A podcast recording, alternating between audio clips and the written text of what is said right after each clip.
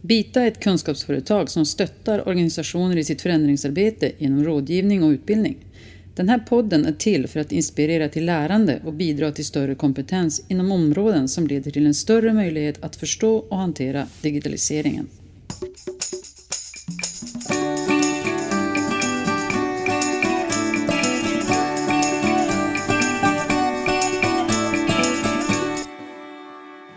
Och välkomna till det första poddavsnittet i serien Tjänster. Idag med Anita och Hasse. Hur mår ni idag? Hejsan, jag mår eh, riktigt bra faktiskt. Härligt. Hej, Anita? jättebra. Ja, härligt. Eh, jo, vi, anledningen till att vi ska prata om tjänster är för att vi ser ju att det pågår en samhällsutveckling eh, som går i riktningen att vi blir mer tjänsteintensiva. Vad innebär det att vi går mot ett tjänstesamhälle? Jag tror att, att om man ska förstå den företeelsen så ska man nog backa ganska långt. För, för tjänster som sådant är inte sådär jättenytt på ett sätt. För väldigt länge sedan då hade vi ett bytestjänstesamhälle där man bytte tjänster med varandra. Eh, och sen fick, kom vi in i den här industriell, industriella revolutionen som skapade ett produktionssamhälle, industrialiseringen 1.0. Eh, där vi producerade, kunde, hade tack vare el, egentligen energiförsörjningen, kunde massproducera saker. Produktionssamhälle. Och så är vi nu på väg in i en, en ny tid där tjänster igen är det som är särskiljande. Det som gör att man kan överleva i dag och imorgon tror jag. Och det som händer mycket i den här utvecklingen är ju att från början så hade vi tjänster som tillägg till produkterna vi köpte. Mm. Medan nu går vi åt ett håll där vi fram mer och mer ersätter produkterna som vi köper med tjänster istället. För visst är det så att det är en ganska stor andel av den arbetsföra befolkningen som verkar i tjänste, tjänstesektorn idag. Ja, så är det verkligen och det brukar man ofta använda som definitionen på att vi har gått in i tjänstesamhället. Det är när vi har fler verksamma personer i, eh, i vårt samhälle som, som producerar tjänster snarare än är delaktiga i den klassiska tillverkningsindustrin.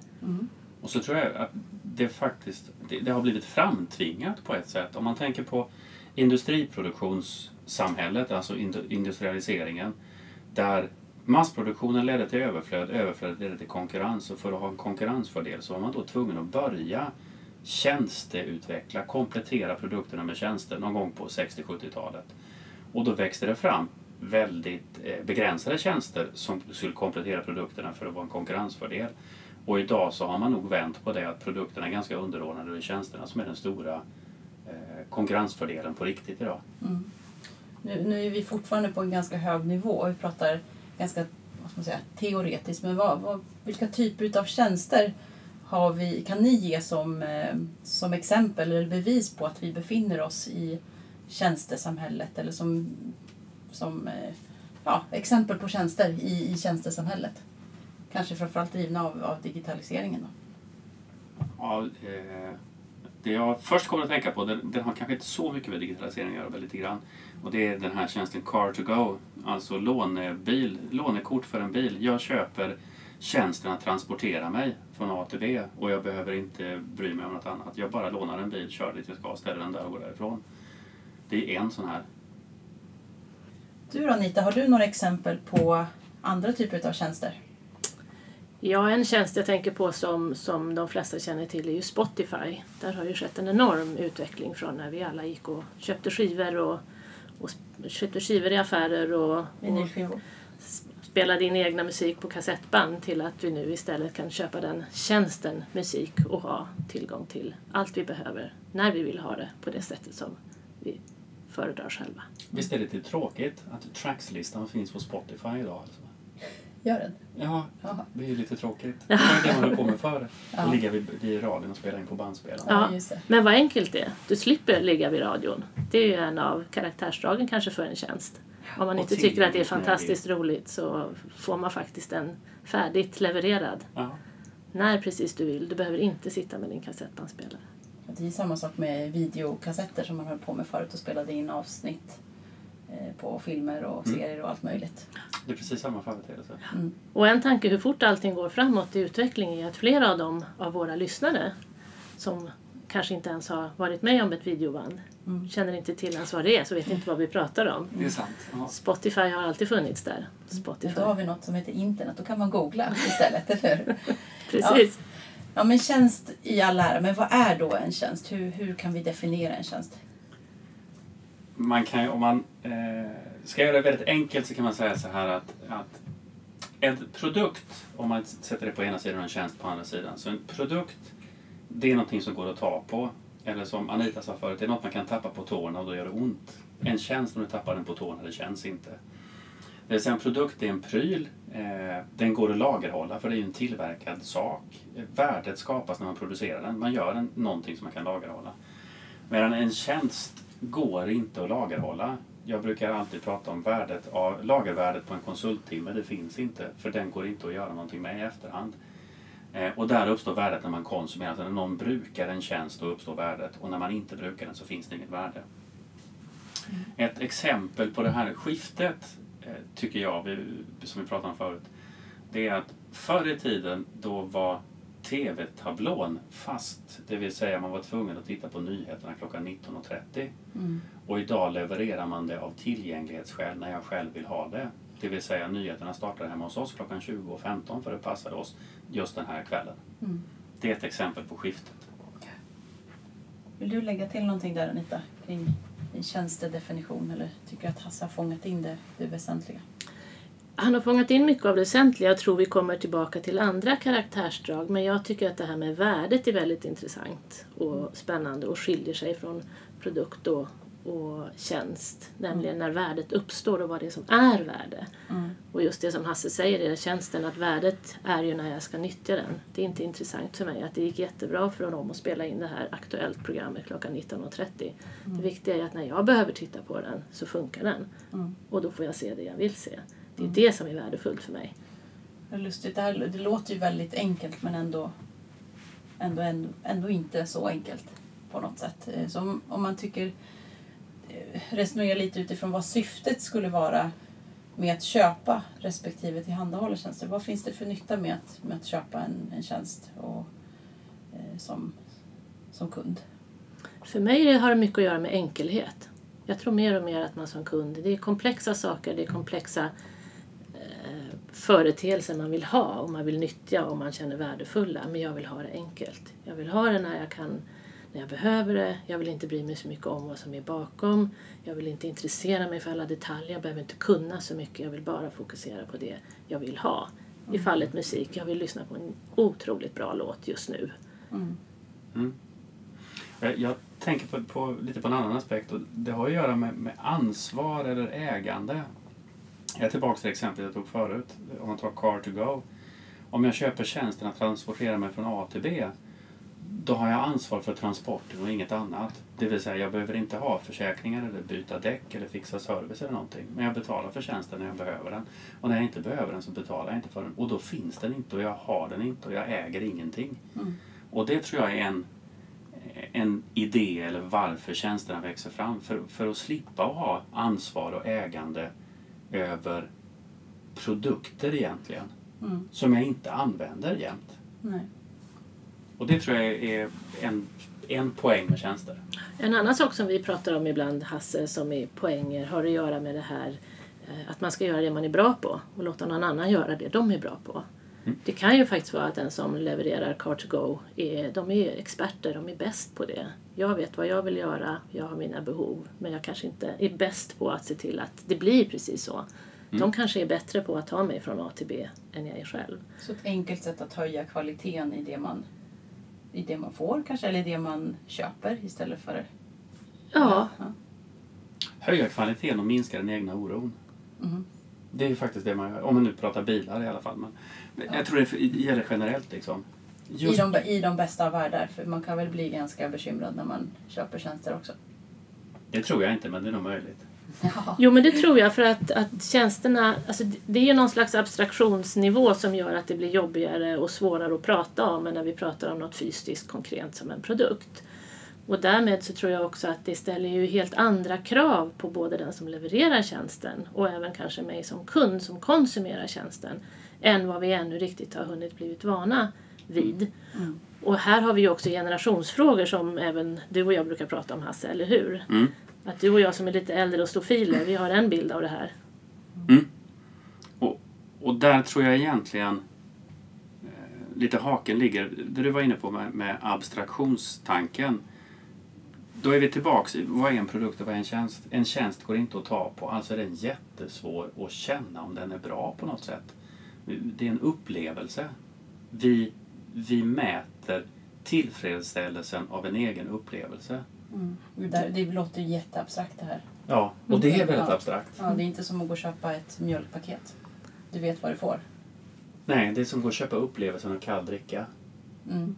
Ja, precis. Och hur upplever du kallt och hur upplever jag kallt? Ja, Mm.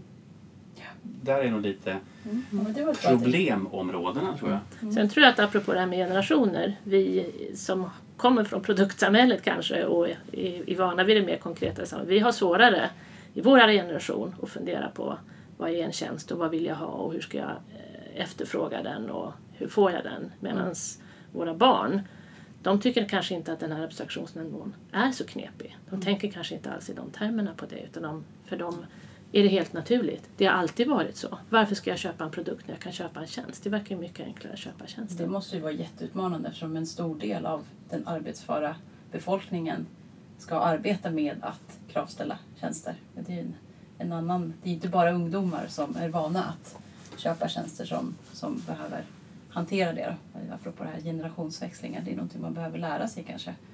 Ja, men det, på något sätt, det är precis som du säger, det är ett förhållningssätt och det är Mm. en generationsfråga. Jag har själv en dotter som, som är eh, 19 och hon är mycket mer tjänsteorienterad än vad jag är. För hennes första tanke när hon behöver ha någonting, det är vad kan jag fixa för tjänst som löser det här åt mig? Mm. Och min första tanke, vad är det för produkt jag behöver ha för att själv kunna skapa tjänsten som löser det här åt mig? Mm. Och det är en generationsfråga. Ja. Så Sen är det, några, är det sen är det säkerligen några som kommer att, att eh, inte hålla med så att säga. Det är inte bara en, alltid en generationsfråga. Men, Absolut. men det finns lite, lite som, absolut en, en del som ligger i det. Men om man, jag sitter och funderar på det här med smarta telefoner eller smartphones. Är det en, eh, skulle man definiera det som en produkt eller som en tjänst? Ja, det där är ju en väldigt intressant fråga. Jag tror att den eh, också kopplar till det här vad är en tjänst och vad är det som är komplext. För en tjänst innehåller ju ofta fysiska produkter som del av sin tjänst eller av tjänsten. Och smartphonen är ju en pryl i sig. Mm. Men om man frågar den leverantören som idag levererar en smart, smartphone så skulle jag inte tro att de säger att de är en produktleverantör utan de är en tjänsteleverantör. Mm. Eh, De är en innehållsleverantör. Eh, De är en upplevelseleverantör eh, snarare än att de levererar en telefon. Tycker du? Och jag själv tycker inte riktigt så, men, för mig är en smartphone solklart en produkt. Mm. Däremot möjligheterna som kommer med att kunna använda den med de tjänster man kan koppla till. Mm. Men det är tjänsterna. Du måste ju ha tillgång till ett nät för att en smartphone ska vara någonting att ha. Annars är den ett fantastiskt bra boysänke. Ja, Eller en snygg accessoar som du kan sätta upp på väggen möjligen. Men utan nät så har den ingen funktion, förutom klockan möjligen. Nej, smartphonen är en produkt i sig. Den möjliggör tjänster. Men som den produkten är i sig ointressant, skulle jag påstå. Utan det är den möjligheten vad jag kan göra med den. Sen håller jag med om, om att leverantörerna av smartphones vill marknadsföra sig som tjänsteleverantörer. Och en del av dem är det. Det finns ju de som kombinerar både smartphone och tjänster till telefonen. Eh, Det, det är ju lite abstrakt där och det är lite svårgreppbart om man inte innan man börjar ja, när, när vi bär, vä- väl börjar bena ut det här med tjänster och, pro, och produkter då. Så hur, hur ska man då värdera en, en tjänst? För att, när man värderar tjänster så, så tror jag det är lite pudens kärna när vi pratar om abstraktionen. Därför att värdet av en tjänst bestäms av den som använder tjänsten, enligt mig i alla fall. Och det värdet måste vara tillräckligt högt för att man ska vilja använda tjänsten. Och där kommer ju svårigheten. Hur beskriver man det på ett konkret sätt? Mm. Vad är det du vill uppleva? Mm. Vad säger du Anita? Hur, hur värderar man? Hur kan man värdera en tjänst? Vad finns det för utmaningar och, kring det? Utmaningen ligger i att det är kunden, mottagaren som använder tjänsten som, som bestämmer värdet och vad som är värt något för mig. Mm. Det gäller nog egentligen även en produkt men där tror jag det är lättare att vara konkret och hitta värdena i produkten medan värdet av en tjänst är ganska så subjektivt. Mm. Och eftersom det är lite svårare att vara tydlig i det och svårare både som kund att säga vad är det jag tycker är värdefullt med en viss tjänst så är det en utmaning både för mig som leverantör för att verkligen säkerställa att jag hittar de här värdena som mina kunder efterfrågar men även för mig som kund att uttrycka vad är det jag verkligen vill ha, vad är det jag värdesätter. Och med abstraktionsnivån tror jag följer att det här blir svårare för tjänster än för produkter. Och sen tror jag det finns ytterligare då en komplicerande faktor. Och det är att både som kund och som leverantör så måste jag ha förståelse för att det upplevda värdet förändras över tid. Saker blir mer eller mindre värdefulla beroende på, på den omvärld vi lever i, eller förändringar i omvärlden. Och det måste man både som kund och leverantör förstå och ta till sig. Hur man sen ska göra det, det är en helt annan fråga. Men man måste förstå det, tror jag. Så det vi kan konstatera är att värdet av en tjänst är egentligen inte statiskt. För det, för, det förändras, det är relativt allt annat som sker i vår, vår omvärld, som du sa. Ja.